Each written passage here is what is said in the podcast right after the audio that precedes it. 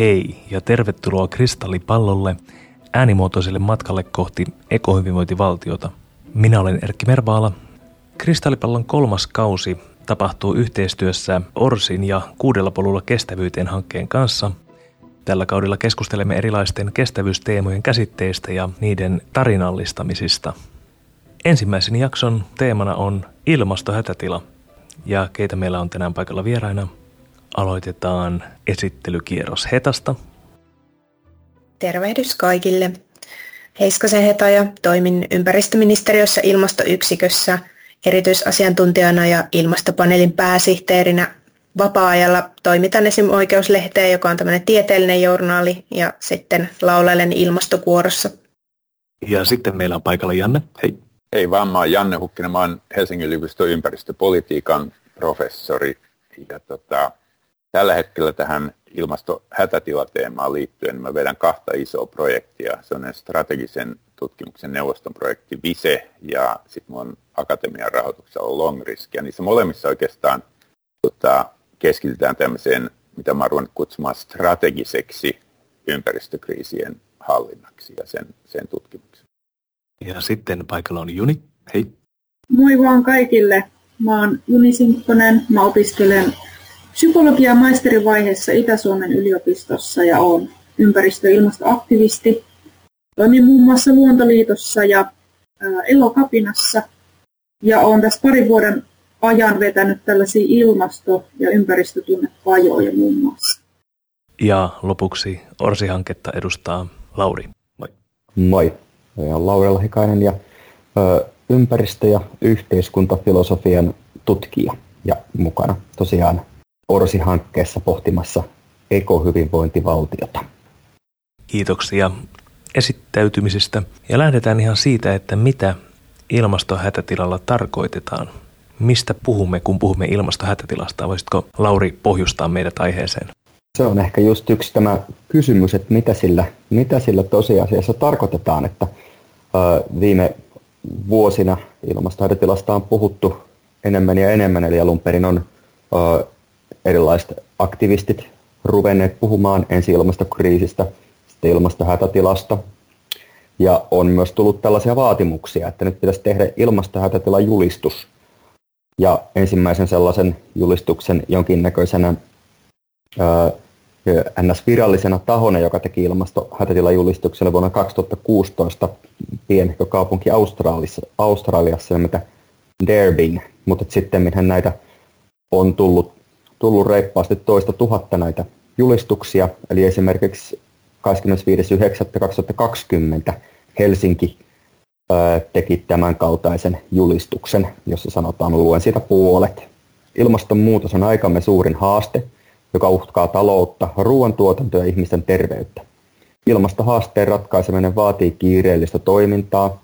Helsinki haluaa olla maailman johtavia kaupunkeja ilmastonmuutoksen vastaisessa taistelussa. Helsingin kaupunki julistaa ilmastohätätilan. Kaupunki tunnustaa vastuunsa hiilijalanjälkensä pienentämisestä ja tiedostaa, että toimenpiteillä on kiire. Tällaisia julistuksia on antaneet kaupunkien lisäksi eri maiden osavaltiot ja, ja jotkut monet maat, myös yliopistot, europarlamentti ja paavi. Ilmastoliike Elokapinankin vaatimukseen Suomessa kuuluu ilmastohätätilan julistaminen ja sen mukaan toimiminen – Eli yksi osa tätä on, että on ollut tällaisia julistuksia, mutta toisaalta myöskin sitten keskustelua siitä, että mitä se oikeastaan tarkoittaa, että kun ilmastonmuutos otetaan tosissaan, että eikö se silloin, eikö se silloin pitäisi tarkoittaa jonkinnäköistä tällaista hätätilatoimintaa. Jos mietitään jotain muuta esimerkkiä, niin viime aikoina tietysti kaikille, kaikille tuttu, tuttu esimerkki covid-pandemia, josta moni maa on myöskin julistanut hätätilaa ja ottanut erilaisia poikkeuslakeja käyttöön. Mutta toisin kuin näillä ilmastohätätilajulistuksilla, niin näillä ö, koronapandemiaan liittyvillä toimilla on usein ollut aika selkeä ja välitön vaikutus ihmisten har- arkeen. Että on ollut ö, erilaisia sulkuja, joissain, paiko- joissain maissa ihan ulkona liikkumiskieltoa, ja erilaista, erilaista liike-elämää on suljettu ja rajoitettu. Ja itse en asu Helsingissä, mutta on kyllä käynyt siellä parin otteeseen tämän ilmastohätätilan julistukseen enkä siellä liikkuessani kyllä huomannut mm, kaupungin ja ihmisten toiminnassa mitään muuta muutoksia kuin sellaisia, mitkä liittyy tähän covid-pandemiaan.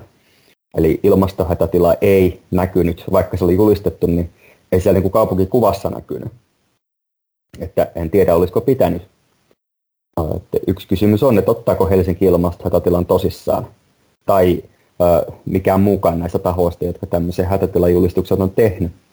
Ja jos ne ottaisi, niin miltä silloin kaupunki tai nämä muut maat tai vaikka koko katolinen kirkko näyttäisi, jos ilmastohätätilaan ihan aidosti suhtauduttaisiin hätätilana? Mitä päätöksiä tehtäisiin eri tavalla? Millaista ihmisten, millaiselta ihmisten arki vaikuttaisi? Mitä saisi tehdä ja mitä ei saisi tehdä?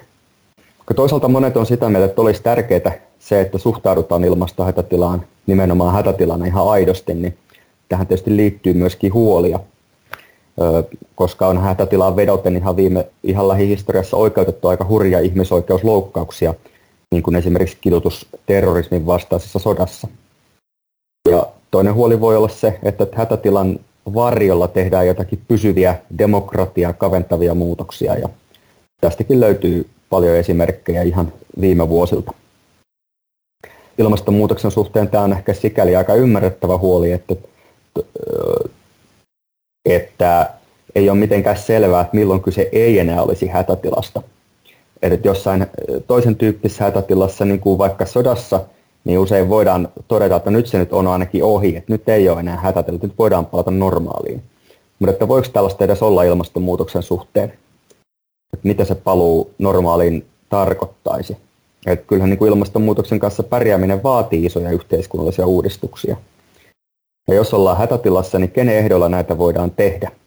Useinhan ö, erilaiset hätätilatoiminnat, mikäli niihin liittyy vaikka jotenkin poikkeuslakeja, niin ne tarkoittaa sitä, että valtaa keskitetään ja mahdollisesti demokraattisia oikeuksia kavennetaan.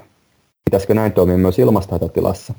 Vai voisiko ilmastohätätila olla pikemminkin demokratiaa jotenkin vahvistava tila, koska jos tarvitaan isoja yhteiskunnallisia uudistuksia, niin eikö niitä olisi hyvä tehdä siten, että niihin liittyy laajaa yhteiskunnallista ja demokraattista keskustelua. Ja etiikan ja lainsäädännön, etiikan ja politiikan lisäksi voi tietysti puhua myös lainsäädännöstä konkreettisemmin, että millaista ilmastohätätilatoimintaa nykyiset lait mahdollistaisivat ja millaisia lakeja tarvittaisiin, jotta voitaisiin ottaa ilmastohätätila tosissaan. Ja totta kai kyse on myös sitten ihan käsitekamppailusta ja käsitteiden määristelystä – Eli kuka päättää, mistä me puhumme, kun me puhumme ilmasta hätätilasta. Miten hätätilan käsite kehystää meidän toimittaa ja ajattelua. Mitä se tuo esiin ja mitä se piilottaa. Millaisia tarinoita siitä kerrotaan tai millaisia tarinoita siitä voi kertoa. Eli miten meidän oikeastaan pitäisi ajatella politiikkaa, etiikkaa, lakia, ihan tavallista arkea ja kaikkea muutakin mahdollista uudella tavalla, jos ottaisimme ilmastohätätilan tosissaan. Kiitos Lauri pohjustuksesta. Avataan keskustelu, lähdetään käyntiin tästä ihan tästä tarinan tasosta. Millaista tarinaa hätätilojen julistaminen kertoo? Että onko tämä hätätilan kehys sopiva ilmastokriisin kaltaisille pitkäkestoisille kriiseille? Kuka haluaa aloittaa? Juni, ole hyvä. No siis mä pohdin sitä, että kyllähän tämmöinen jonkinlainen hätätilan julistaminen heijastaisi nimenomaan narratiivin tasolla sitä biofysikaalista todellisuutta, jossa me ihan vastaan sanomattomasti elämme ja jossa erityisesti tietyt ihmisryhmät sekä muunlajiset eläimet elää ihan arkisena todellisuutena. Ja paitsi että se olisi tämmöinen narratiivinen niin kuin, kehys, siinä mielessä niin kuin realistinen kehys, niin Toki se ei saisi jäädä sille symboliselle tasolle, vaan se olisi yhtä suuri kuin merkki olisi. Sellaisiin konkreettisiin, erittäin rohkeisiin toimiin, joilla tämä, tai siis oikeastaan tämä ilmasto- ja luontokatokriisin niin kuin kokonaisuus saataisiin saatais jollain tavalla hallintaan. Janne, ole hyvä. Joo, tota, mä niin kuin periaatteessa mä ymmärrän, että, mä, että haetaan jonkunlaista hätätilajutusta, koska siis objektiivisesti ottaen näin juuri on, että, että kyse ei ole enää siitä, että nämä sosioekologiset järjestelmät globaalisti, paikallisesti, että ne olisivat, niin kuin, että niitä uhkaisi joku, joku tämmöinen ää, hyvin poikkeuksellinen olo. Että me ollaan jo siellä, että sitähän nämä, tämä viimeisin IPCC-raportti kertoo, että olemme jo toisessa todellisuudessa, jossa niin kuin tämmöiset suuret murrokset on, on tavallisia.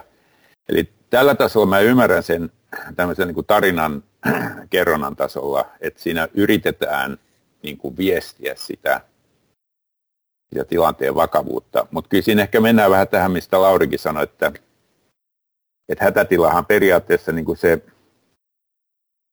se käsitteenä viittaa sellaiseen ohimenevään tota, kriisiin. Että se niin kuin tulee, sota tulee ja sitten se menee ja, ja, ja luonnonkatastrofi tulee ja sitten se menee. Se ero nyt on se, että, että, että ymmärtääkseni me ollaan siirty siihen todellisuuteen, jossa näitä katastrofeja tulee tulemaan ää, systemaattisesti, jatkuvasti, vuosi toisensa perään siellä, täällä ja tuolla, eli ne kroonistuu. Me ollaan siis kroonisten kriisien aikakaudella. Ja silloin tota, tämä on pikkasen ehkä ongelmallinen. Siis, siis ensinnäkin voisi sanoa sille, että, että ei kannata, jos haluaisi ottaa todella vakavasti hätätila, niin kannattaisi mennä maakohtaisesti sen pohjalta, että mitä lainsäädäntö tarjoaa. No, meillä ei ole missään lainsäädännössä hätätilan käsitettä, että meillä puhut, että valmiuslaki antaa poikkeusolojen julistamisen. Sitä käyttiin pandemian aikana, mutta niin kuin sanottiin, se on, se on suunniteltu sille, että se on aina määräaikainen. Ja, ja sitten tutkimukset osoittaa näistä kriiseistä, että tulee tämmöistä väsymystä. Mä olin yhdessä konferenssissa, jos puhuttiin pandemiakriisistä. Suomi on tällä hetkellä globaalissa seurannassa, ainakin Euroopan laajuisessa seurannassa vähän semmoinen hyvä esimerkki siitä, että aluksi kaikki meni hyvin, mutta nyt elämme tässä nousussa olevassa seuraavassa alossa. Me elämme, tai nousussa oleva seuraava ähm, tautiaalto äh, heijastelee äh, väsymystä tässä on tällaista niin kuin kriisiväsymystä. Ja tämä on mun mielestä se vaara, joka liittyy siihen sinänsä ymmärrettävään hätätilajulistukseen, on juuri tämä, että, että objektiivisesti ottaen meidän pitäisi seuraavat 50 vuotta ainakin olla hätätilassa. Ja silloin mä pelkään, että siitä tulee niin kuin vähän tämmöinen maailman pisi jatkosota, jossa jo siinäkin väsittiin siihen. Et, et näin se vaan. E, eli siinä mielessä mun pointtini ehkä on se, että meidän pitäisi normalisoida – nämä, se, se todellisuus, jossa meillä on pienempiä ja suure, suurempia kriisejä jatkuvasti. Ja se on, se, niin se on mun mielestä se demokratian haaste, että miten me normalisoidaan tämä tosiasia. Että tältä se nyt vaan näyttää, että kriisejä on tulossa. Joo, mietin myös tätä samaa oikeastaan, mitä Janne tässä nosti esiin. Juni myöskin, että jos katsotaan niin tutkittua tietoa, joka pitäisi olla meidän päätöksenteon lähtökohta, niin kyllähän niin kuin se, mitä valtio tällä hetkellä valmistelee tulevaisuusselontekoa ja erilaisia politiikkatoimia ja muita, niin kyllä siellä on niin tunnistettu nämä, että puhutaan kriisistä ja tavallaan tunnistetaan se ää, syvenevä niin kuin luontokadon ja ilmastokriisin vaikutukset, jotka on jo niin nyt, eikä vain tulevaisuudessa. Et se on varmasti ihan niin jaettua ymmärrystä niin, niin, niin kuin yhteiskunnassa laajasti tutkimuspohjalta kuin vaan voi olla tietyssä mielessä, mutta miten se heijastelee sitten just näihin toimenpiteisiin, niin itse on niin kuin pohtinut, että onko tämä ilmastohätätila niin kuin alleviivaa sitä kiireellistä toimintaa ja sitten niin tavallaan poikkeuksellisen kiireellistä toimintaa versus sitten sellainen niin kuin NS-tavallinen politiikka, joka voi viedä kymmenen vuotta, että saadaan joku iso lakiuudistus, niin kuin kaavoitus- ja rakennuslaki vaikka sitten niin kuin lopulta maalin, että se sellaisessa tosi kiireellisen ää, globaalin hankalan ongelman ratkaisemisessa tuntuu niin kuin isolta aikajänteeltä, että tehdään niin kuin asiat ikään kuin normaalijärjestelyssä. Mutta se, että meillä ei ole sinänsä mitään lainsäädännöllisiä esteitä, eikä me voitaisiin tehdä tämmöisiä isoja niin kuin yhteiskunnallisia reformeja niin kuin ihan tavallisena ajanjaksona myös ää, nopeammin kuin mitä mitä ehkä sitten aina tehdään. Et siihenhän meillä ei, ei sinänsä tarvita niin kuin mitään ää, valmiuslain aktivointia tai mitään muutakaan, että meillähän niin kauan kuin meillä on toimintakykyinen hallitus, niin kuin Suomessa ää, onneksi yleensä jollain tavalla voidaan ajatella, että yleensä aina on, että se on hyvin poikkeuksellista, että ei olisi, niin hallituksellahan on kuitenkin ja eduskunnalla sitten lainsäädäntö, valta ja budjetti, valta ja kaikki tämä, mitä me niin tarvitaan ikään kuin tähän toimintaan. Toki sitten kunnilla vielä itsemääräämisoikeus, eli he pystyvät niin tekemään paljon myös asioita aika nopealla temmollakin, jos se meidän demokraattinen päätöksentekojärjestelmä niin haluaa. Et siis tähän me niin palataan tavallaan, että valmiuslaki on sitten se vaihtoehto, mitä Janne nosti esiin, niin mitä meillä niin nykylainsäädännössä sitten löytyisi. Ja, ja se on tullut meille koronan myötä tutummaksi. Se on, kun, niin kun luin sitten sitä valmiuslakia tässä tätä varten, niin katsoin, että niin kun se mitä Janne sanoi, niin on, on totta, että siinä on just tämä määräaikaisuus yleensä. Ja sitten siellä on määritelty, että mitä nyt voisi, millä perusteella. Ja sieltä löytyy tällaisia kuin erityisen vakava suuronnettomuus ja sen välitön jälkitila – tai sitten esimerkiksi väestön toimeentuloon tai maan talouselämän perusteisiin kohdistava erityisen vakava tapahtuma tai uhka, jonka seurauksena yhteiskunnan toimivuudelle välttämättömät toiminnat olennaisesti vaarantuisivat. Tämä oli niin kuin se, että milloin sitä voisi aktivoida, mutta sitten jos katsotaan, niin kuin sitä, jos niin kuin verrataan tavallaan tätä nykytilaa, jossa, jossa tota, valtio on hallitusohjelmassa määritellyt tämän hiilineutraalisuustavoitteen 2035, sitten on määritellyt aika paljon erilaisia toimenpiteitä, että pitää tehdä maankäyttösektorin suunnitelma, keskipitkäaikavälin ilmastosuunnitelma, sopeutumissuunnitelma tällä hallituskaudella. On ollut vähihiilitiekartat, ilmastoruokaohjelma, fossiilittoman liikenteen tiekartta. Meillä on hirveästi niin kuin näitä suunnitelmia, että se on meidän tavallaan tämän sääntöyhteiskunnan perusta, että meillä on laki ja sitten on ne suunnitelmat ja sitten viranomaiset täytäntöönpanoja.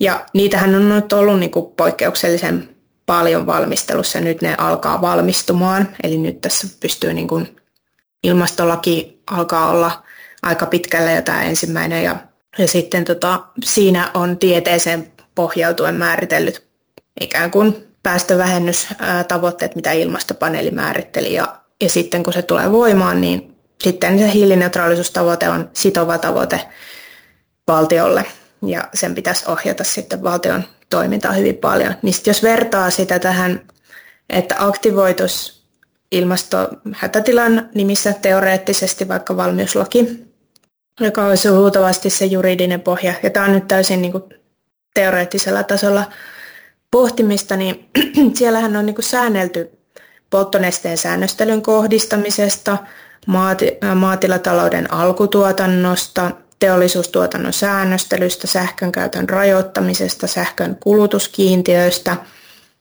kaukolämmön käytön rajoittamisesta ja ä, esimerkiksi välttämättömästä rakentamisesta ja muista.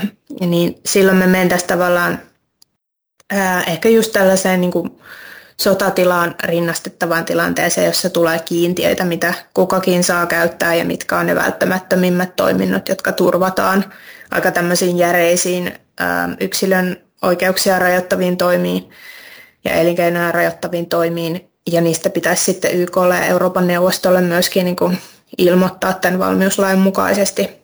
Ja ne pitäisi olla määräaikaisia.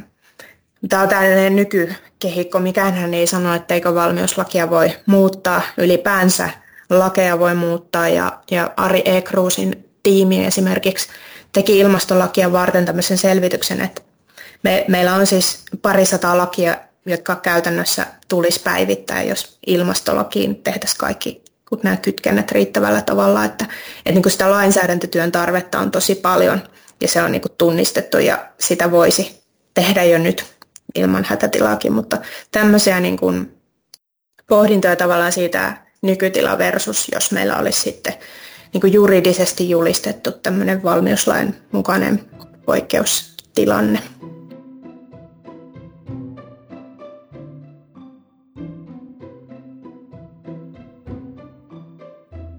voisin vielä ottaa tuohon Hetan hyvin perinpohjaisen selvityksen niin vielä tähän tota, se moraali, moraalifilosofin näkökulman siinä mielessä, että tuossa niin todettiin, että mitään tällaisia hätätilan elementtejä ja yksi niistä oli se kiire.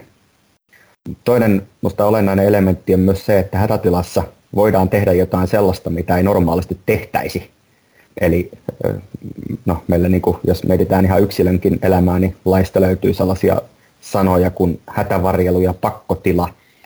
Uh, mutta että voidaan miettiä vaikka tällaista konkreettista esimerkkiä sellaista asiasta, mikä helposti tunnistetaan, että tässä nyt on ainakin hätätila. Niin paljon filosofiassa käytetty esimerkki on tämmöinen hukkuvan lapsen ajatuskoe. Et, kuvitellaan, että tullaan tilanteeseen, jossa vaikka minä ja pari kaveria nähdään, että lapsi on veden varassa ja ei selvästikään pääse sieltä pois. No, yhdessä me voimme kavereiden kanssa se lapsi voidaan pelastaa. Siinä sattuu onneksi olemaan soutuvenekkiin vieressä ja, ja, ja sitten soutuveneessä sattuu vielä olemaan pelastusrengaskin sopivasti mukana. Niin tässä tapauksessa, ja tässä tulee nyt semmoinen vielä yksi elementti lisää, eli on tämmöinen velvo, siitä huolimatta, että ei ole meidän vika, että se lapsi on siellä, niin meillä on kuitenkin velvollisuus yrittää pelastaa se, että täytyy tehdä jotain. Ää, no, sitten mitä saadaan tehdä eri tavalla kuin normaalisti, saadaan lainata sitä venettä ilman lupaa. Voidaan ottaa se käyttöön, koska selvästi sen lapsen henki on nyt siinä kohtaa tärkeämpi kuin sen veneenomistajan omistusoikeus siihen veneeseen. Ja sitten meillä on kiire tehdä se asia, että se on tavallaan niin elementtejä löytyy, on niin kiire. Sitten on se, että, että jotkut niin tavalliset normit niin voidaan jollain tapaa sulkeistaa tai ainakin asettaa sitten joitakin niin prioriteettislistassa niin korkeammalle ja sitten on vielä se, että meillä on velvollisuus tehdä jotakin, koska on jotain niin olennaista on uhattuna. Ja jotenkin minusta tuntuu, että näitäkin voi kuitenkin miettiä myös ilmaston suhteen, että se on totta, että meillä on kiire. On totta, että, että on jotakin hyvin tärkeitä asioita uhattuna. Ja sitten jos tähän suhtauduttaisiin niin hätätilaan, niin se tarkoittaisi myös sitä, että silloin ö, se, että miten asioita perustellaan ja miten asioita otetaan huomioon, kun mietitään, mitä voi tehdä – niin silloin ei enää riitäkään perusteluksi se, että, että kyllähän nyt meillä on tämä omistusoikeus vaikka, joka on pyhä asia, että ei siihen saa puuttua. Että okei, nyt on hätätila. Nyt täytyy keskustella, että voidaanko tässä hätätilassa ehkä puuttua omistusoikeuteen. Tai että ää, normaalisti ei ole sallittua se, että katkaistaan liikenne. Mutta okei, okay, meillä on nyt hätätila, että onko ehkä tässä hätätilassa tämmöinen niin kansalaistottelemattomuuden muoto kuitenkin hyväksyttävää tässä hätätilakontekstissa. Että, että sillä tavalla minusta se hätätila, hätätila on kiinnostava pohtia just siltä kannalta, että koska hätätila voi tarkoittaa sitä, että niin kuin ne normit, mitä tavalli, joiden mukaan tavallisesti eletään, niin niitä täytyy tarkastella nyt uudestaan sen hätätilan kontekstissa ja miettiä niiden prioriteetteja uudestaan.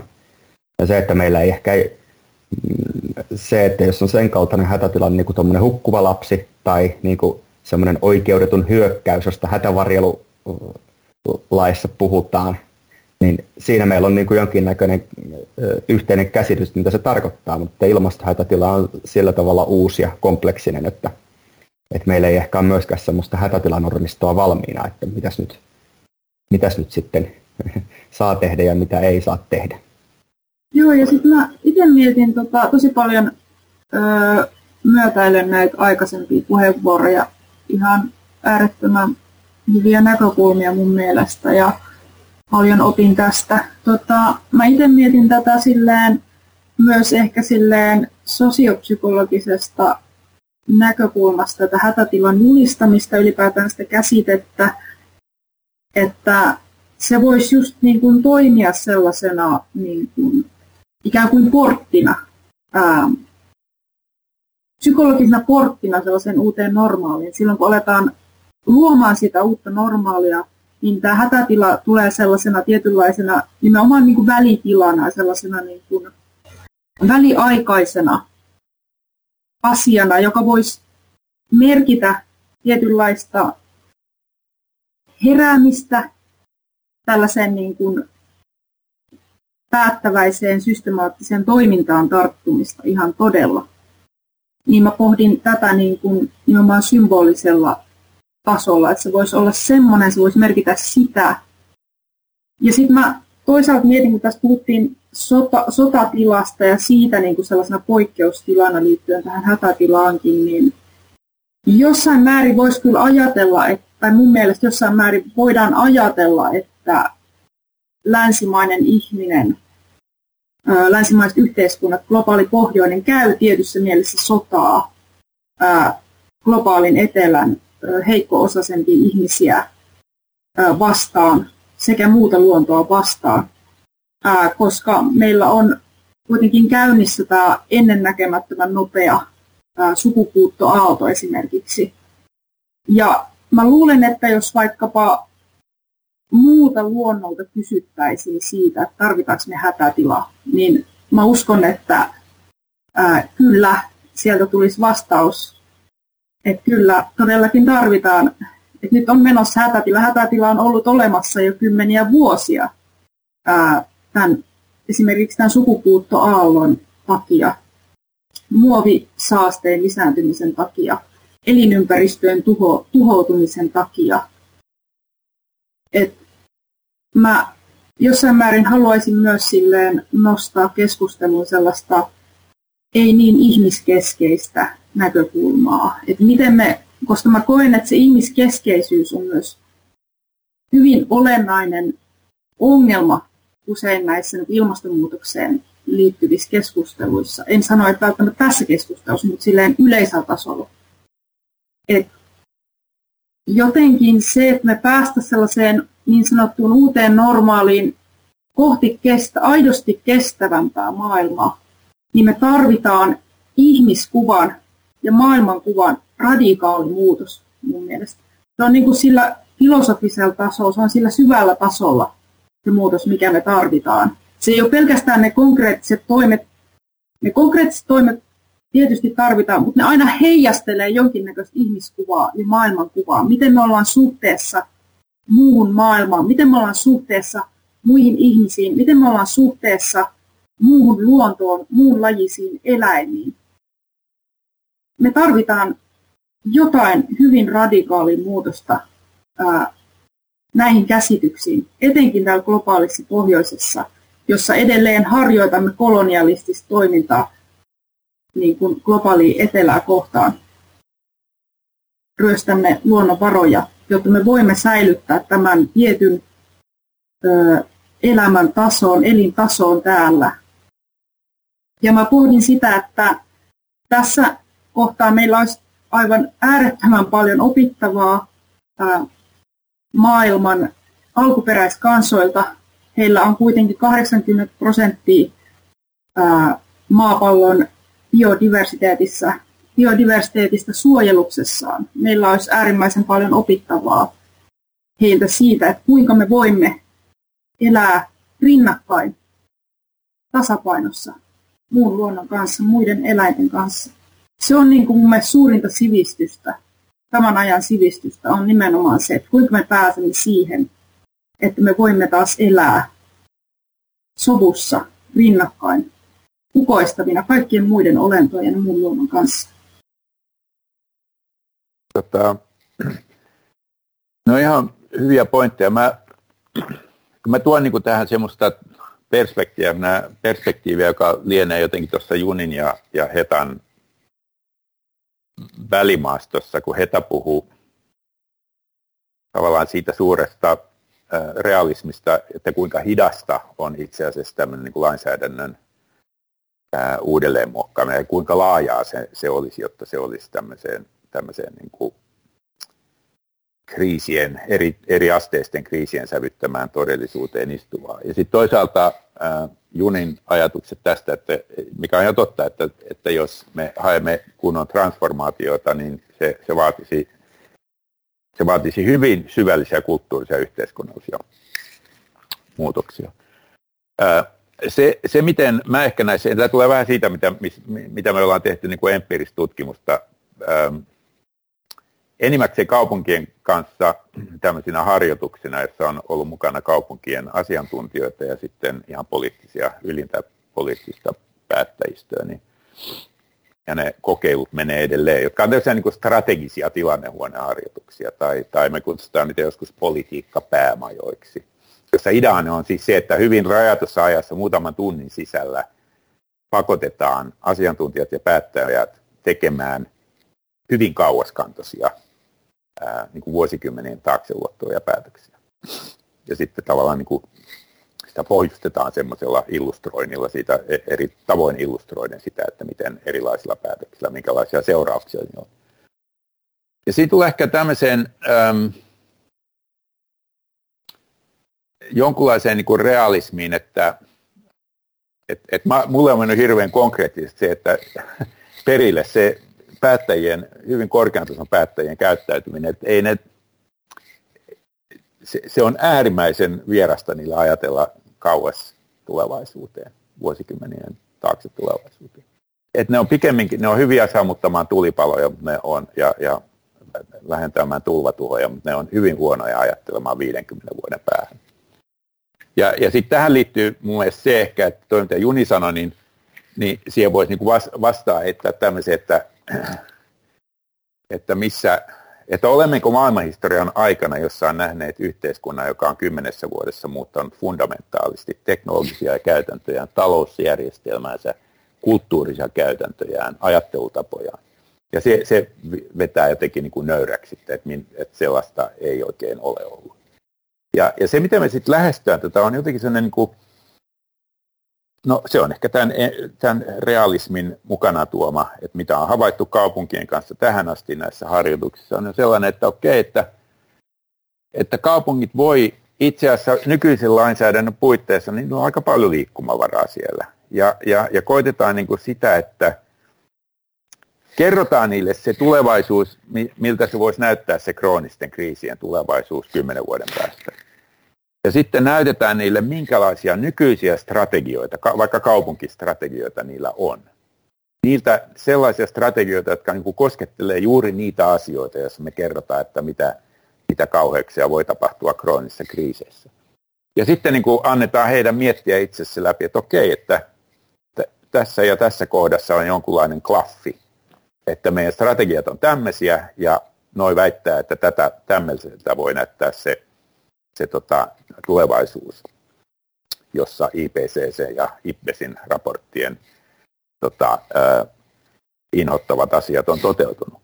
Ja silloin siinä päästään jonkinlaiseen niin kuin, keskusteluun siitä, että se on konkretiasta, että okei, että meillä onkin tämmöinen strategia, mutta onko se, onko se ollenkaan niin kuin järkevä. Ja tämä minusta liittyy tuohon, mitä Heta sanoi, niin kuin, että näin, se meillä, näin meidän systeemi toimii, että on lainsäädäntö ja sitten sitä, siitä vedetään tiekarttaa ja niin edespäin. Nyt nyt otettaisiin niin nämä tiekartat kä, tota, käyttöön ja tarkasteluun. Ja mä luulen, että se, se mitä siinä, jos joku muutos saataisiin aikaa, jota mä, kaipaisin, on jotenkin semmoinen, että et, et ne, nämä, tämmöinen strateginen suunnittelu, joka meillä nykyään menee silleen, suunnilleen sillä että joka neljäs vuosi, joka viides vuosi, joskus joka kymmenes vuosi uusitaan se strateginen dokumentti niin jos me otetaan vakavasti se, että tämä tulevaisuus on, on hyvin heila, odottamattomalla tavalla heilahtelevaa ja yllätyksiä täynnä, niin, niin meidän pitäisi olla jatkuvasti sitä, lähes niin kerran vuodessa katsotaan uudelleen se strategia.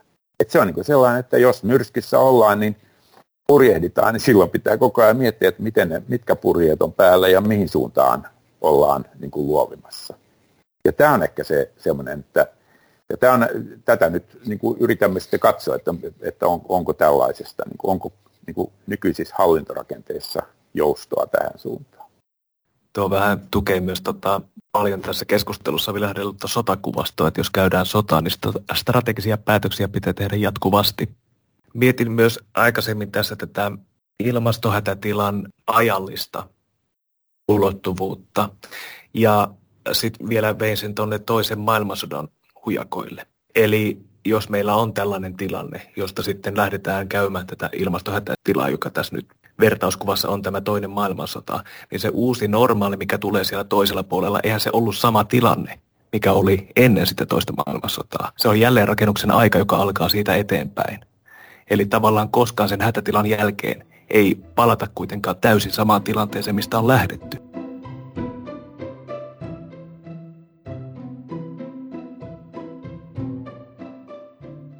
Jos mä jatkan tästä, mitä, mitä Janne tuossa sanoi ja jonkun verran Erkkiin linkittäen, niin, niin sittenhän puhutaan myös tästä seurannasta käytännössä, jos hallinnon termit otettaisiin käyttöön, että miten niin seurataan ja miten reagoidaan niihin ää, asioihin. Ja ilmastolakihan on nyt tosiaan sit meillä se, jossa määritellään tästä, paitsi tästä suunnittelujärjestelmästä, niin myös seurannasta. Ja tässähän niin kuin jos lyhyesti tiivistää sitä nykytilaa, niin meillä on ilmastovuosikertomus, joka pitää antaa eduskunnalle vuosittain, jossa pitäisi kertoa niin kuin meidän päästökehityksestä ja näin.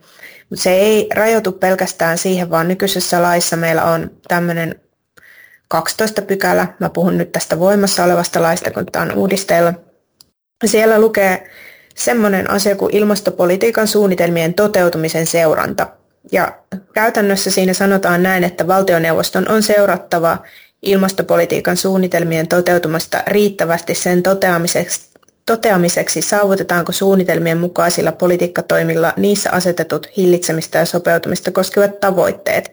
Seurannan perusteella valtioneuvosto päättää tarvittaessa tavoitteiden saavuttamiseksi tarvittavista lisätoimista.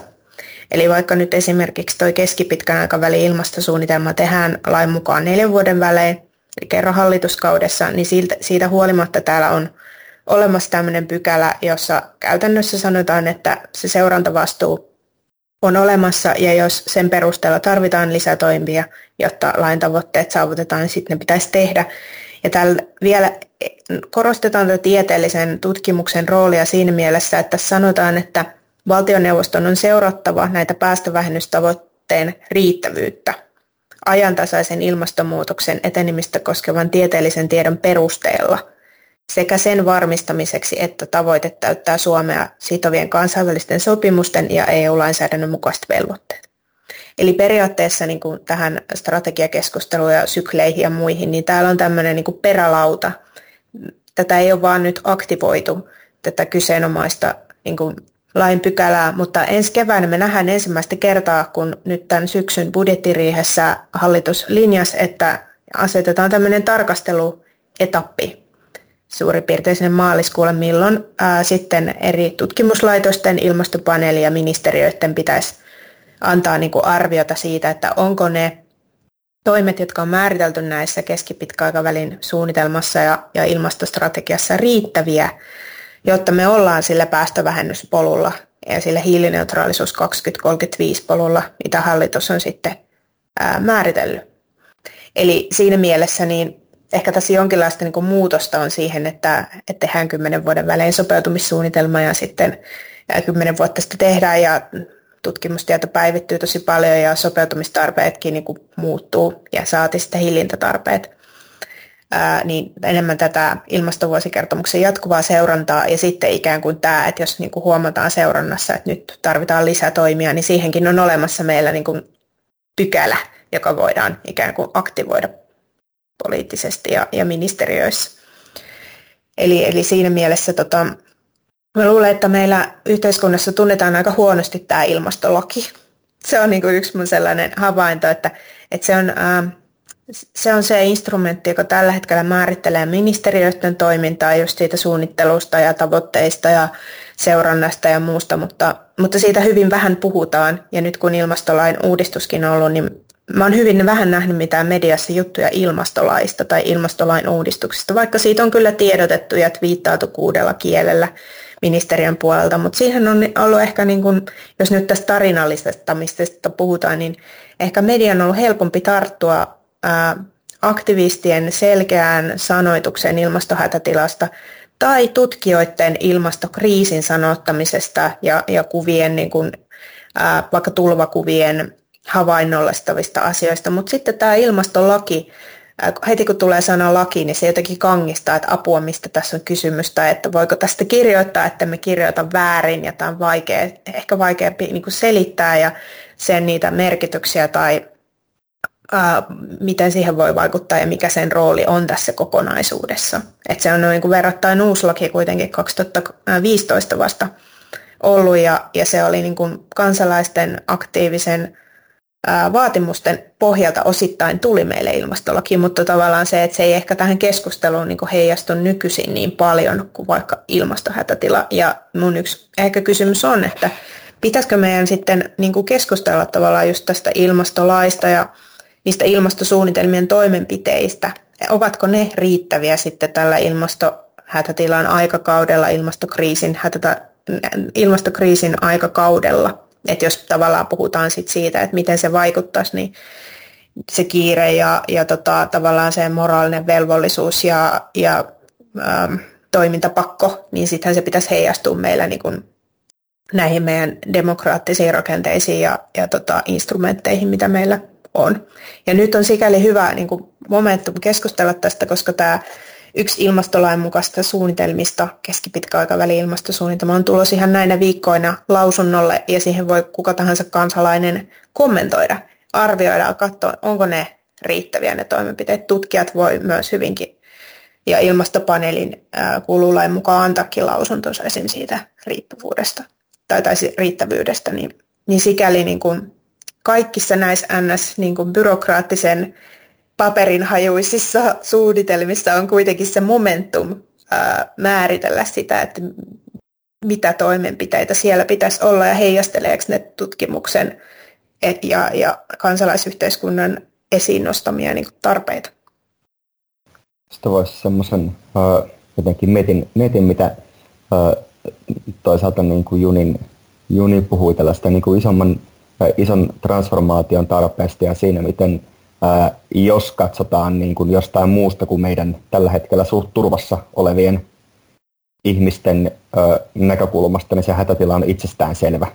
Jostain syystä se meille ei, ei näytä itsestään selvältä nyt, kun kuitenkin tuota, kaupasta saa edelleen ruokaa ja, ja, ja talokaan ei ole sortunut alta.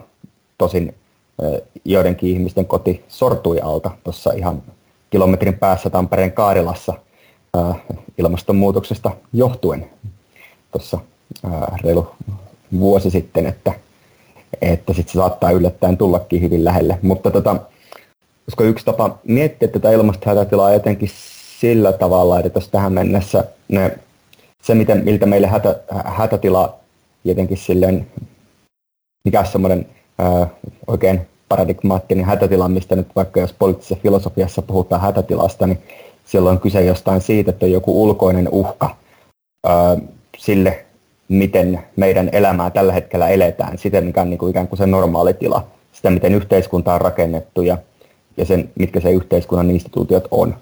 Ja sitten sille se ulkoinen, ulkoinen uhka voi olla virus tai se voi olla ää, naapurivaltion armeija tai se voi olla asteroidi jostakin avaruudesta, joka meinaa törmätä maahan, jos katsotaan jotakin elokuvia tai mietitään dinosaurusten kohtaloa.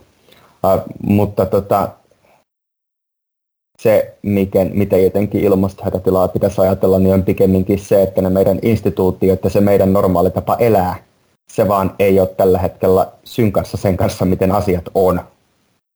Eli pitäisi ikään kuin se hätätila ymmärtää enemmänkin siltä kannalta, että, että pitäisi saada, saada löytää niin kuin se tapa olla tässä maailmassa, mikä sopii tähän maailmaan sellaisena kuin se nyt on.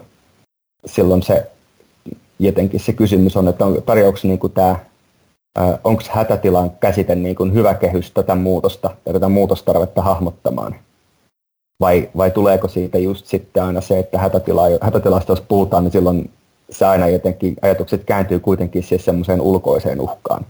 Ja jos mietin tota, mitä Heta, Heta puhuu niin kuin meidän tämänhetkistä luontosuhteesta ja suhteesta globaaliin etelään, silloin se, että jos hätätilaa ruvetaan hahmottamaan kuitenkin ulkoisten uhkien kautta, niin silloin siinä on riskinä se, että kyllä me sitten niitä vihollisia keksitään, että sitten yhtäkkiä hätätilapolitiikka toteutuukin sillä tavalla, että ruvetaan niin kuin rakentamaan vain isompia rajoja ja pahimmassa tapauksessa eskaloidaan kaikkea sitä, mitä nyt tehdään.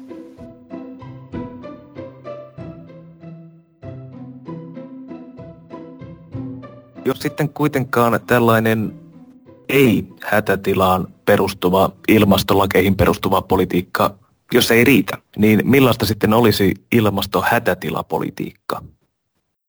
mitä saa ja mitä ei saa tehdä ilmastohätätilan varjolla tai sillä perustellen. Ole hyvä, Janne. Joo, siis tosiaan tulee, Lauri taisi siinä alustuksessa vähän sitä viitata näihin. Siis Yhdysvallat on aika, aika hyvä esimerkki se päätös, kun Yhdysvallat päätti, päätti lähteä toiseen maailmansotaan. Kyllähän se on, niin kuin siitähän on kirjoitettu kirjoja, että kuinka se tapahtuu muutaman kuukauden sisään se siviiliyhteiskunnan normaalitalouden kääntäminen täydelliseksi sotilastaloudeksi ja joku Washingtonin osavaltiossa tapahtunut Kolumbiajoen paljastaminen on, on, on vesivoimaan on suora seuraus tästä päätöksestä, koska tarvittiin valtavasti sähkövoimaa alumiinisulattojen toimintaan, jota alumiinia käytettiin sitten lähinnä lentokoneiden rakentamiseen. Ja Suomessa on kai Janne Korhonen niminen tutkija aika paljon tutkinut näitä nimenomaan rinnastaan tällaisiin, tällaisiin tota, muun muassa tähän Yhdysvaltojen kun äkillisen talouskäännöksen volyymeihin, sitä äh, lähinnä kai tuulimyllyihin ja tämmöisiin, niin että jos meillä oikeasti otettaisiin vakavasti tämmöinen hyvin iso energiatransitio, niin että mitä se oikeasti tarkoittaisi. Kyllähän ne on aika niin kuin, mykistäviä ne alustavat laskelmat, joita on tämä viittaa, että jos niin kuin todella nopealla aikataululla ruvettaisiin reivaamaan uudelleen tätä. Ja silloin, tota, silloin ollaan kai tämmöisessä, että, että tämä jälleenrakennuksen metafora, niin se voi itse asiassa toimia silloin, että jotenkin niin kuin myöntää, että olemme hävinneet sodan sodan ilmastoa vastaan tai suhteessa ilmastoon, että se, se otti meistä niskaotteen ja, ja tota, että meidän pitää todellakin kääntää taloutemme erilaiseen uskoon ja, ja teknologiset järjestelmämme ihan erilaiseksi. Ja että mitä siis tarkoittaa, no jatkaa jälleenrakennuksen metaforaa, niin ei, eihän se välttämättä, siinä, siinä on niin kuin, kyse, tulee, kyse menee siihen, että mi, kuinka paljon meidän tulkintamme ja ymmärryksemme demokratiasta sisältää tulkinnallista joustoa. Ja, ja tästä tulee ehkä joku tämmöinen mieleen, että 50-luvulla Suomea jälleen rakennettiin toisen maailmansodan jälkeen, ja merkittävä osa sitä jälleenrakennusta oli sotavelkojen maksamista vaikka Neuvostoliittoon. Ja se nyt ei kaikilta osin, kyllä se oli niin kuin kummallinen se yhteiskunta, jos lukee historioita, mutta ei se nyt ihan epädemokraattinen. Mä en usko, että suomalaiset nykypäivänäkään ihan kuvailisivat 50-luvun Suomea epädemokraattiseksi, vaikka se oli aikamoisessa tämmöisessä ylhäältä johdetun talouden ikeessä pakosta johtuen. Eli, eli tässä, tässä tullaan sellaiseen, että ei se demokratian tutkijat, joita minä tunnen, niin kyllä korostavat sitä, että demokratia on hyvin tulkinnallinen, että se on kautta aikojen ja muuttunut hirveästi. Samoin tässä hetkessä meillä on hyvin erilaisia tulkintoja siitä, mikä konstituoi demokratiaa. Eli kyllä mä sanoisin, että kyllä, kyllä, kyllä mä menisin itse asiassa tuohon Hetan, Hetan alussa mainitsemaan ajatuksia, että kyllä meillä lainsäädäntö antaa periksi. Ihan normaali aikojen lainsäädäntö.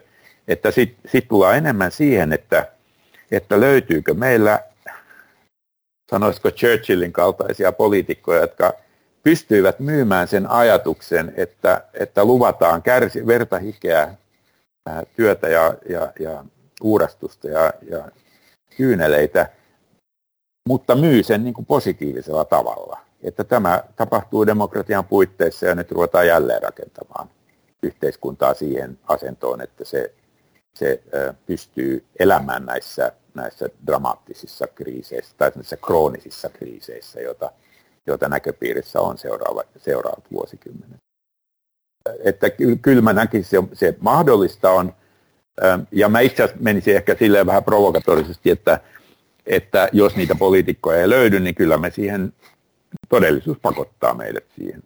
Että siis mä näen, että joka tapauksessa meille tulee tämmöinen massiivisen jälleenrakennuksen kausi, eteemme. Se voi olla, että se kohdataan vasta sitten, kun, kun me lakkaamme ajattelemasta sitä, että viime vuoden tulipalot ää, Ruotsissa ja, ja Venäjällä olivat vain, niin kuin ne koskee vain Ruotsia ja Venäjää, että eihän meillä Suomessa sellaisia tapahdu, vaikka me ollaan just siinä samalla, samalla vyöhykkeellä, ilmastovyöhykkeellä ja eko, ekosysteemivyöhykkeellä kuin nämä naapurivaltiomme. Meillä on vain hyvä säkä. Tai että Saksan tulvat eivät tietenkään kosketa Suomea tämä on mun mielestä niin semmoinen, että kyllä se kohta se todellisuus puskee ja siinä vaiheessa viimeistään me ryhdymme tekemään näitä jälleenrakennuskuvioita. Joo, tästä koronasta vitsailtiin välillä, että onko, onko Suomessa niin kuin erillispandemia, niin sitten onko Suomessa myös erillisilmastohätätila. Ehkä se on tyypillinen, tyypillinen defenssimekanismi, että, että ajatellaan, että et ei meille kuitenkaan käy mitään. Tuosta demokratiasta nyt vaan Jannen, Jannen puheenvuorossa oli, oli hyvin, tämä, että itse asiassa lainsäädäntöhän antaa, antaa myöten aika paljon ja että semmoinen niin iso taloudenkin ja rakenteiden ja infrastruktuurien muutos, mikä tarvitaan, niin se voi olla niin kuin nykyisen tavallaan parlamentaarisen demokratian sääntöjen puitteissa ihan mahdollista. Mutta sitten mietin tota Junin pointtia siitä, että tarvitaan myöskin ihmiskuvan muutosta. Ja sitten mietin sitä yhteydessä siihen, että elokapinallahan on vaatimuksena ilmastohätätilan julistamisen lisäksi se, että, että täytyisi laajentaa demokratiaa tällaista niin kansalaisfoorumien kautta. Ja se jotenkin tuntuu siitä, että okei, meillä ehkä nykyinen, nykyiset demokraattiset rakenteet antaa myöten sen, että, että voidaan muuttaa, muuttaa talouden pelisääntöjä ja voidaan, voidaan muuttaa sitä, että miten meidän energiajärjestelmät toimii. Mutta se, että tuolla ö, nykyisen ö, edustuksellisen demokratian kautta sovittaisiin ö, eduskunnan toimesta, että okei, otetaan Suomessa käyttöön tämmöinen uusi ihmiskuva. Se tuntuu joko humoristisen absurdilta tai sitten, tuota, tai sitten vähän dystopiselta.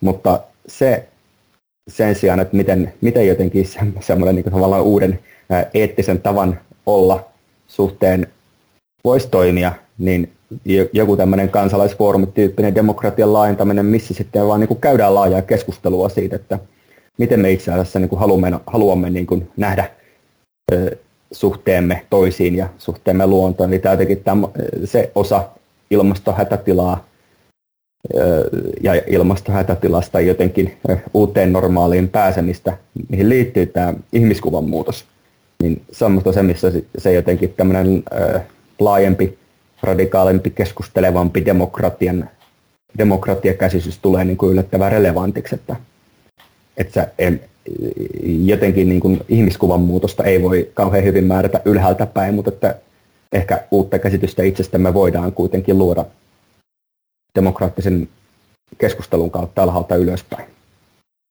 Ole hyvä, että. Joo, tässä herää niin kuin montakin ajatusta, mihin voisi tarttua.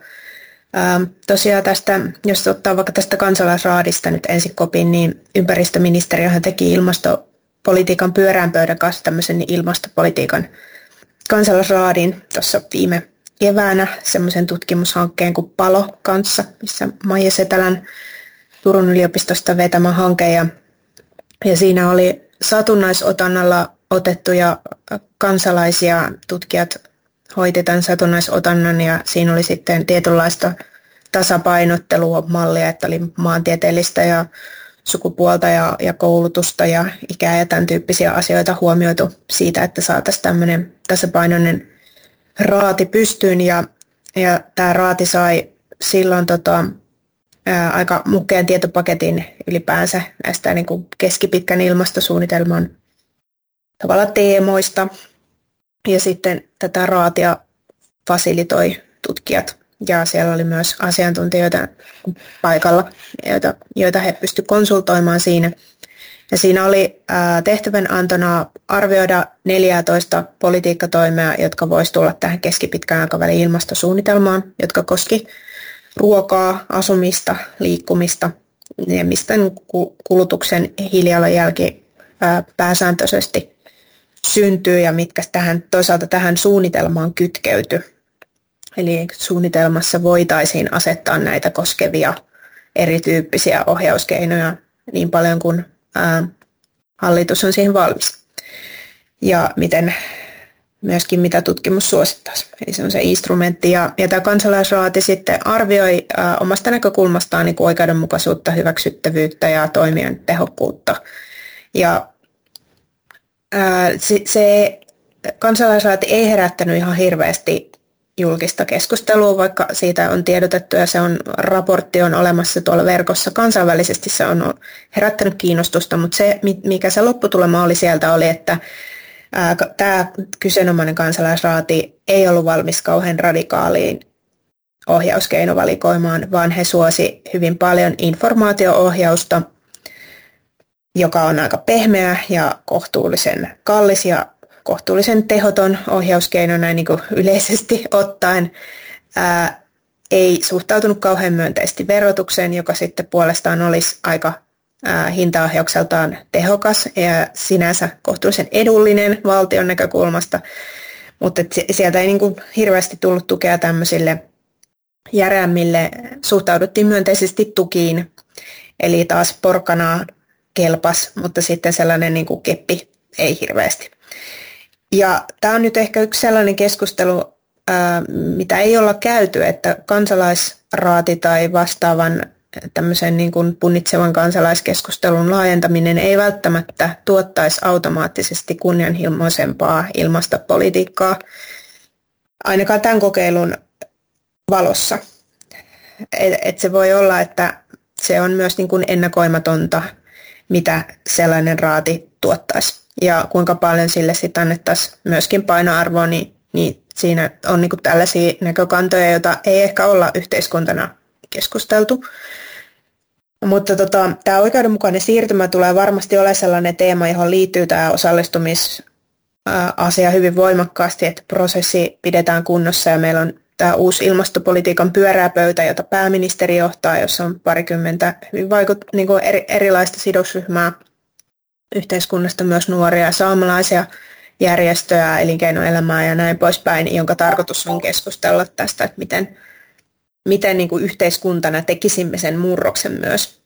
Ja, ja siihen ilmastonmuutoksen ja politiikan pyöreän pöytäänkin on mun mielestä melko vähän ehkä huomio kiinnittynyt, että mikä sen rooli on ja voisiko siellä tehdä tätä isompaa niin kuin yhteiskunnallista muutosta ja, ja keskustelua siitä, mikä, miten me päästään hiilineutraaliin ja oikeudenmukaiseen yhteiskuntaan nämä on aika vaikeita kysymyksiä. Mä mietin sitä, että missä me ollaan onnistuttu tavallaan yksiselitteisesti vauhdittamaan tätä murrosta ilmastopuolella on esim. kivihiilen kieltolaki, josta me ei ihan hirveästi puhuta.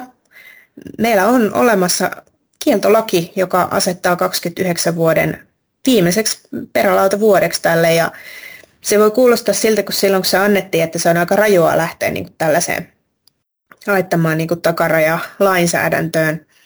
Ja se, mitä on tapahtunut, on se, että kun lopulta nämä yritykset sai sen perälauta vuoden, niin ne on kiihdyttänyt huomattavasti sitä omaa toimintaansa. Ja ne on niin kuin viimeisinkin voimalaitos on ilmoittanut, että ne pystyy ehkä nopeuttamaan sitä, että voi olla, että 24 meillä on tilanne, että ei enää sitä kivihiiltä käytetäkään, vaikka olisi sitä siirtymäaikaakin, mutta tietty tämmöinen toinen niin kuin näkökulma tähän, että jos meillä, meillä voi olla, että on niin tosi välittömiä nopeita toimia ja ei ole siirtymäaikaa. Tai sitten voi olla, että meillä on nämä siirtymäajat, jotka sitten nopeuttaakin sitä vielä enemmän, kun se on niin ennakoitavaa, että tämmöinen tulee joka tapauksessa ja tavallaan liiketoiminnan kannattaa sopeutua siihen mahdollisimman nopeasti eikä pitkittää sit sitä. Mutta nämä on vähän tällaisia, että tämä on mun mielestä niin yksi sellainen esimerkki, että me voitaisiin varmaan oppia siitä jotain, niin kuin muutenkin meidän ilmastopolitiikkaan ehkäpä, koska se on ollut ihan tällainen myönteinen kehityskulku. Sitten on erikseen vielä EU-päästökaupat ja muut, jotka on nyt alkanut sitten näyttää, että ne hintaohjaus niin alkaa toimimaan sielläkin, että energiapuolella mennään päästöissä alas siinä, missä sitten liikenne ja maatalous esim. junnaa ja on junnannut aika paljon ja ne on niitä haastavia, joihin pitäisi sitten pureutuu ennen kaikkea, että päästöjä saataisiin laskuun niin kuin nopeastikin. Mun mielestä ne on hyviä. Siis, tota on itse asiassa tutkittu, että tämä, tämä just, meillä on ehkä lainsäätäjät on liian varovaisia sen suhteen, että tekee just tämmöisiä perälautalakeja, koska paljon esimerkkejä, joissa ne toimii, niin kuin jostain joku no, Montrealin protokolla, joka nyt oli tämmöistä pehmeitä lainsäädäntöä, mutta kuitenkin, että se, se, tavallaan niin kuin se, että tehdään tiukat lait, niin se antaa sel- selvän signaalin tota, yritysmaailmassa siitä, että mihin mennään. Että Suomessa on tutkittu paljon vaikka puujalostusteollisuuden tota, vedenpuhdistuksen niin evoluutiota. se, se on ollut ihan keskeisessä asemassa se, että laki, la, lakia tiukennetaan ja ollaan hyvin avoimia siitä, että me tullaan muuten tiukentaa tällä aikavälillä. ja sitten yritykset seuraa perässä. Et ne on tavallaan ihan menestystarinoita. Mutta sitten mä haluaisin semmoisen nostaa tähän, joka mua on vähän huolestuttanut tässä, äh, koska Juni on elo, elokapinassa, niin mä nostan sen esimerkiksi demokraattisen järjestelmän uudistuksesta. Miten se voi ylipäänsä uudistua? Koska siis, jos nyt jonkun on osoittanut tämä ilmastonmuutos ja ilmastonmuutospolitiikka, niin kyllähän poliitikot, meillä on kenties tällä hetkellä yhteiskunnan konservatiivisimpia olioita suhteessa ilmastonmuutokseen ja sen vakavasti ottamiseen. Ja silloin tullaan, niin kuin tähän, se logiikka meillä on tässä muodollisessa demokraattisessa järje- päätöksentekojärjestelmässä on se, että, niin, että poliitikot, kansanedustajat, niin kuin sieltä nousee uut, uutta lainsäädäntöä ja kansanedustajat kuuntelevat herkällä korvalla kansalaisia. Mutta että kyllä meidän pitäisi jotenkin sivistyä demokratiana sellaiseen, jos nyt katson sitä, mitä elokapina on kohdeltu niin tämän, tämän tota, tuomiovallan taholta, niin se on, se on aika julmaa. Siis sille, että kyllähän instituutioiden tutkimuksessa on, on todettu jo pitkään, että, että lait laahaavat aina perässä sitä, mitä ihmiset oikeasti ajattelee. Ja silloin niin kuin se, se, se voi muuttua hitaasti sille, että pikkuhiljaa ää, niin kuin muutetaan niitä lainsäädäntöä hyvin pitkällä aikavälillä, koska se on niin kuin tämä, joka on juuri tämä lainsäädännön prosessi. Mutta sitten historia osoittaa, instituutioiden tutkimuksen historia osoittaa, että joskus se muuttuu nopeasti ja ne on yleensä jonkun sortin vallankumouksia. Ja, ja, ja, ja tota, nä, näissä tullaan just siihen, että jotta demo, kyllä demokraattisen yhteiskunnan pitäisi olla niin sivistynyt, että se johonkin mittaan asti sietää ikään kuin ulkoparlamentaarisia vaikutuskeinoja siihen, että kiihdytetään ää, tota, lainsäädäntötyötä. Mutta aina se, mä olen julkisesti ennenkin sanonut tämän, että olin 90-luvulla tota, postdokkina Washington DCissä ja, ja kuulin, kuuntelin esitystä Yhdysvaltojen kemian insinöörien järjestön edustajalta, joka sanoi, että yksi heidän eettisiä, siis kemian insinöörien eettisiä periaatteita on noudattaa Yhdysvaltojen lakeja. Samaan aikaan oli u- ulos ikkunat, oli helteen Washington DC, kansanjoukot hurrasivat, että tämä esittelijän ääntä tai esityksen pitäjän ääntäjäminen on kuulua. Ne hurrasivat, koska Nelson Mandela oli ensimmäisellä virallisella valtiovierailullaan. Hän oli kuukautta aikaisemmin virunut vankilassa 25 vuotta kansakunnan pahimpana rikollisena. Niin tämä on musta niin kuin, että näin nämä hommat menee ja, ja joskus, joskus pitää, niin kuin, ja tämä, niin kuin mä sanoin, sivistynyt demokratia sietää jossain määrin ulkoparlamentaarisia ää, niin kuin yrityksiä vaikuttaa lainsäädäntöönsä siihen la, instituutioidensa rakenteeseen, koska se ymmärtää sen, että joskus tällaisia signaaleja pitää myös kuulla. Ja tämä on minusta tärkein niin pointti tämmöisessä, koska mä epä, no, tämä on ehkä taustatutsa sillä, että minä epäilen, että meidän lähitulevaisuutemme tulee olemaan hyvin pitkälle myös tämän kaltaisen demokratiamurroksen näyttämönä. Juuri siitä johtuu, että meillä on tulossa näitä suuria sosioekologisia murroksia. Jos mä voisin palata vielä tuohon, tota, tämä nyt menee tuohon aikaisempaan vielä, kun Lauri puhui siitä hätätilasta ja siitä, että miten se mahdollisesti voi tuottaa sitä, että etsitään niitä vihollisia ehkä ulkopuolelta, jos joskus on tällaista tapahtunut historiassa, niin mä pohdin sitä, että miten sitä just hätätilaa voitaisiin ehkä myös miettiä sellaisena psykologisena ja henkisenä hätätilana, niin kuin jos mietitään yksilöä tällaisella yhteisötasolla, että kun edelleen palaan tähän ihmiskuvaan ja maailmankuvaan, että kuitenkin on pohjana tälle niin kuin globaalin pohjoisen yhteiskuntien tämän valitsevan talousjärjestelmän ja keskimääräisen elämäntavan kannalta, niin joiden siis tuloksena on, kuten ollaan nähty, niin luonnon tuho ja ähm, siten myös niin kuin tällaisen hyvän elämän perusehtojen ää, vaarantuminen, kun me menetetään niin kuin turvallista, terveellistä ympäristöä ja välttämättömiä ekosysteemipalveluja. Ja ihan tälleen niin kuin ekopsykologisesti ja myös ympäristöpsykologisesti tarkastellen, ähm, kun me menetetään näitä niin kuin, äh, no, biodiversiteettiä, ekosysteemipalveluja, jotka on välttämättömiä meidänkin hyvinvoinnille, niin, niin se johtaa siihen, että ihmiset alkavat voida pahoin. Ja kuten me ollaan nähty, niin mielenterveysongelmat on, lisääntyy kaikkialla. Ja tämä heijastelee nimenomaan sitä yhteenkytkeytyneisyyttä, mikä ihmisen hyvinvoinnilla on ympäristön hyvinvointiin nähden. Ää, ja, ja, ja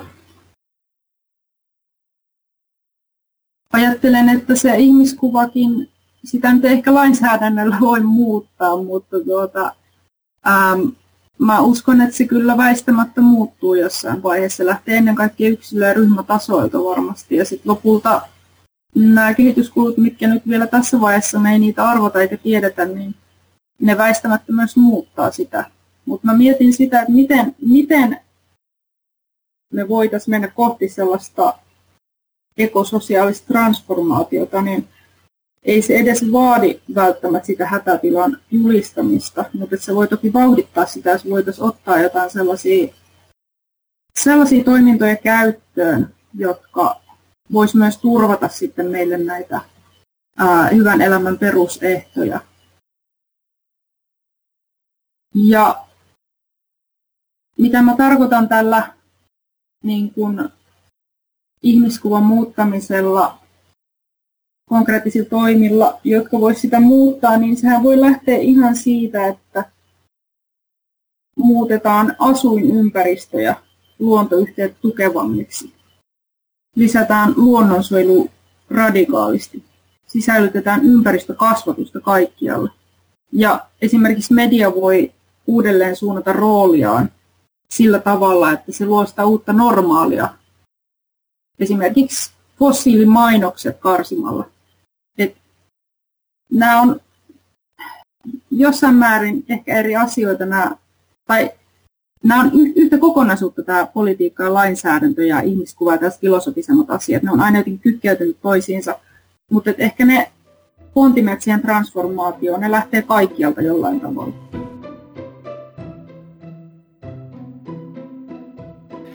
Ja lopuksi vuorossa jälleen kristallipallon nimikko segmentti.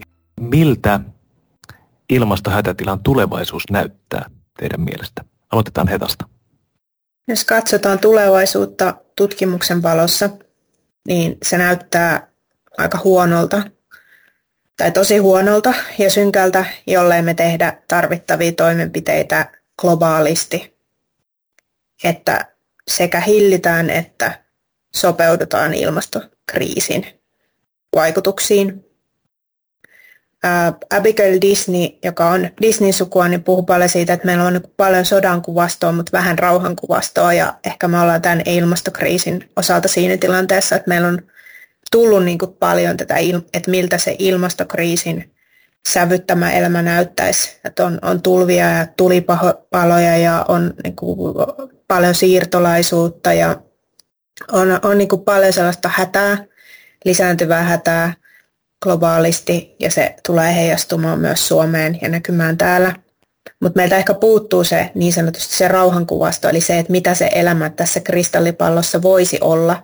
Ja mä toivon, että jos me onnistutaan tässä ihmiskuntana, niin kuin todella toivon, että onnistutaan, terveistä Glasgowhun, niin kristallipallo voisi näyttää sille, että siitä mitä Juni on puhunut, niin me ollaan uudelleen määritelty tavallaan sitä, mikä on hyvä elämä, me ollaan löydetty tavallaan tapoja rakastaa niin kuin meidän lähimmäisiä muuta kuin yltiökulutuksella. Me ollaan löydetty hyvinvointia luonnosta ja ymmärretty meidän yhtenäisriippuvuus sen kanssa.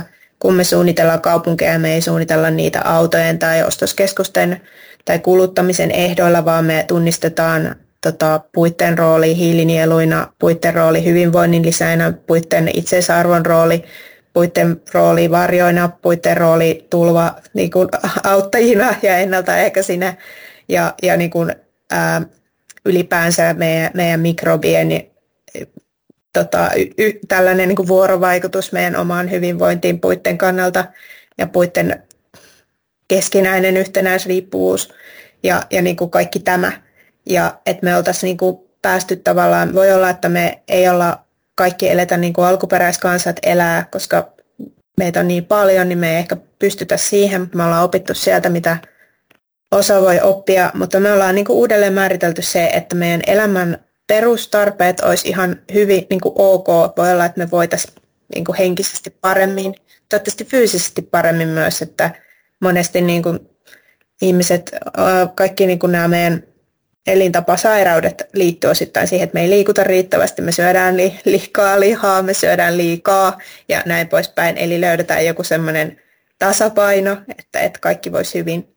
Tämä on ehkä tällainen, kun toivoisin, että kristallipallo osaisi näyttää meille kirkkaammin sitä elämää, ää, koska kun me tiedettäisiin, mitä siellä odottaa, muutakin kuin se hätätila, se hätätila ja kriisi voi motivoida meitä toki toimimaan, mutta meitä voi motivoida myös se, että se elämä niiden muutoksien jälkeen voi olla myös hyvää. Toivon, että kristallipallo pystyy näyttämään meille, miltä se elämä sitten voisi näyttää. Kiitos Heta. Miltä Jannen kristallipallossa näyttää? Se voi olla, että meillä on vähän samanlainen kristallipallo tuon Hetan kanssa, mutta tota, ää, ilmastohätätilan tulevaisuuden on objektiivisesti, se on, se on valitettavasti, kun mä, mä oon lukenut pakosta ammatin puolesta näitä globaaleja ympäristöraportteja, niin se on niin objektiivisesti sen meidän näkökulma, meidän nykyistä tulkinnasta, niin se on oikeasti tulossa. Että me olemme jo osittain siinä ja kohta se, se tulee hyvin vakavasti meidänkin suomalaisten arkeen. Toin sanoen tämän, niin kuin mä aikaisemmin sanonut, nämä krooniset kriisit. Se, mikä mikä tässä varmasti tapahtuu, että me voidaan tässä, niin kuin tässä on ollut puhetta, me voidaan aluksi äh, kutsua sitä hätätilaksi ja niin edespäin, mutta pidemmällä aikavälillä luulen, että siihen hätätilaan sinänsä väsytään ja me aletaan, niin kuin, niin se ihminen tekee, että se hakee niin kuin, ähm, toimintatapoja ja, ja perusteluja sille, että se voi paremmin sopeutua siihen todellisuuteensa ympärille. Ja silloin mä luulen, että me keksitään jotain. Mulle tulee jotenkin mieleen, 20 vuotta sitten mä, olin, mä olin mukana isossa projektissa, jossa tutkittiin tota, pohjoisen Fennoskandian ää, poronhoitoa ja sen ristiriitoja muihin maankäyttömuotoihin pohjoisessa. Ja niin kuin nämä porohoitajat, niin niillä on aika hieno eetos sellainen, että ei ne niin kuin oikeastaan sellaista ilmastonmuutoksen heilahtelut, mitä silloinkin jo puhuttiin heidän kanssaan, niin ei se, se oli vähän sellainen olankohautus. Se voi olla, että se on pahentunut nyt, ymmärtääkseni on vähän pahentunut. Mutta että tavallaan heillä on joka tapauksessa se eetos, ja se koskee itse asiassa niin kaikkia paimentolaisia ja metsästys- ja keräilykulttuureja, että ollaan paljon niin kuin sopeutuvaisempia. Että oletusarvoisesti se sosioekologinen ympäristö muuttuu ja heilahtelee. Että se on se tavallinen asia. Mulle tämä on se juttu, jo, jo, jo, joka niin kuin meitä suomalaisiakin lähitulevaisuudessa kohtaa, että meillä aletaan, yhä, joka kotitalous alkaa yhä paremmin tuntea julkaisun nimeltä 72 tuntia, joka on Suomen pelastusalan keskusjärjestön julkaisu, jossa kerrotaan, minkälaista kotivaraa me tarvitsemme, jotta me selviämme kolme täyttä vuorokautta, kun kaikki keskeiset infrapalvelut ovat poikki. Tämän tyyppistä juttua, että se, se niin kuin me vaan sopeudutaan siihen ja osaamme ikään kuin pukoistaa siinä paljon niin kuin heilahtelevammassa todellisuudessa. Ja siinä mielessä mä olen niin ihan samaa Etan kanssa, että ei tämä, ei tämä niin kauheata, että, että meidän pitää osata ehkä tarinallistaa tämä jotenkin semmoisena kukoistuksen haasteena, uuden tyyppisen kukoistuksen haasteena. Kiitos Janne. Entä Juni, miltä ilmastohätätilan tulevaisuus näyttää sinulle? Mä myötäilen tosi paljon noita edellisiä puheenvuoroja jälleen. Mä itse olen paljon pohtinut tällaisen niin unelmoin ja kuvittelun merkitystä kestävän tulevaisuuden luomisessa. Tälläkin hetkellä meillä on semmoinen hanke kuin Ilmasto-utopia meneillään, löytyy somesta. sehän on niin, että emme voida luoda sellaista tai mennä sellaista kohti, jota me emme voi kuvitella. Ja sen vuoksi mä haluaisin peräänkuuluttaa sellaisen nimenomaan unelmoinnin ja rohkean kuvittelun voimaa, koska ne on sellaisen yhteiskunnallisen muutoksen hyvin keskeisiä työkaluja myöskin. Me eletään aikakautta, jossa dystopiat ovat hyvin hallitsevassa roolissa kaikenlaisessa kuvastossa. Mutta mä haluaisin painottaa sitä, että, että etsitään toivoa, etsitään merkityksiä kollektiivisesti. Sitä kautta me voidaan mennä kohti sitä hyvää psykologisella tasolla. Ja tähän me tarvittaisiin tunnetaitoja, me tarvittaisiin luontoyhteyden vahvistumista. Ja mä toivoisin, että kunpa me oppisimme taas näkemään pyhyyttä muussa luonnossa. Ja yksi tämmöinen kohtuusaktiivi ja hyvä ekologisuuden puolesta puhuva ihminen kerran sanoi, missä tahansa tulevaisuudessa voi elää merkityksellistä elämää. Eli ei unohdeta, ei unohdeta sitä resilienssiä, mikä meillä ihmisillä eläiminä on hyvin vahva myös. Me pystytään sopeutumaan hyvin monenlaisiin ympäristöihin, olosuhteisiin. Me keksitään ratkaisuja, mutta meidän täytyy tehdä se yhdessä. Me ei yksin sitä voida. Mennään yksilökeskeisyydestä kohti sitä yhteisöllisyyttä, toivoa ja merkityksellisyyttä. Ja Junin jälkeen vielä Lauri. Ole hyvä. Miltä sinun kristallipallossa näyttää? Mulla on tällä kertaa tällainen ö, yhden vaihtoehtoisen tulevaisuuden, yhden vaihtoehtoisen lähitulevaisuuden kristallipallo, eli se on se, missä ihan yhtäkkiä ö, ollaan ryhdytty ottamaan ilmastohätätila vakavasti hätätilana. Ja se siitä sitten seuraa monenlaisia toimintoja ja kiireen tuntua, mutta se keskeinen asia on se, että se jotenkin muuttaa sitä, mitä jotkut filosofit puhuu se perustelujen avaruutena. Eli se tila, missä asiat meille asettuu jonkinnäköiseen tärkeysjärjestykseen ja me puntaroidaan asioita tiettyihin asioihin vedoten. Ja ilmastohätätilassa se, se, miten me perustellaan asioita, niin muuttuu sillä tavalla radikaalisti, että, että se, että joku asia on normaalia tai näin ei aina, te, aina näin on aina tähänkin asti tehty, tai näin nämä asiat nyt vaan menee, niin ne ei ole enää päteviä perusteluja. Sekään ei ole enää pätevä perustelu, että mutta kun kiinalaiset tekee noin. Vaan aina niin kuin se, että jos puntaroidaan joko mietitään nyt sitten lainsäädännön tasoa tai jonkun yrityksen kulmahuonetta tai kaupungin strategiapalaveria tai, tai sitä, kun perhe miettii, että minkälaiseen taloon haluaa muuttaa, niin ilmastoasioilla on siinä asioita puntaroidaan siltä kannalta, että mitä niillä, miten, miten ne vaikuttaa ilmastoon ja ilmastolla ja, ja biodiversiteetillä on nyt tässä uudessa perustelujen avaruudessa semmoinen erityisen tärkeä asema. Tällainen oli kristallipallo tällä kertaa. Ilmastohätätilasta keskustelemassa olivat Lauri Lahikainen, Heta Heiskanen, Juni Sinkkonen ja Janne Hukkinen. Kaikki Kristallipallon jaksot löytyvät osoitteesta ecowelfare.fi. Kaikki Orsi-hankkeen uusimmat kuulumiset löydät ecowelfare.fi osoitteen lisäksi seuraamalla meitä Twitterissä at orsistn. Lähetä palautetta ohjelmaan orsi at syke.fi. Minä olen Erkki Mervaala. Ensi kertaan. Hei hei!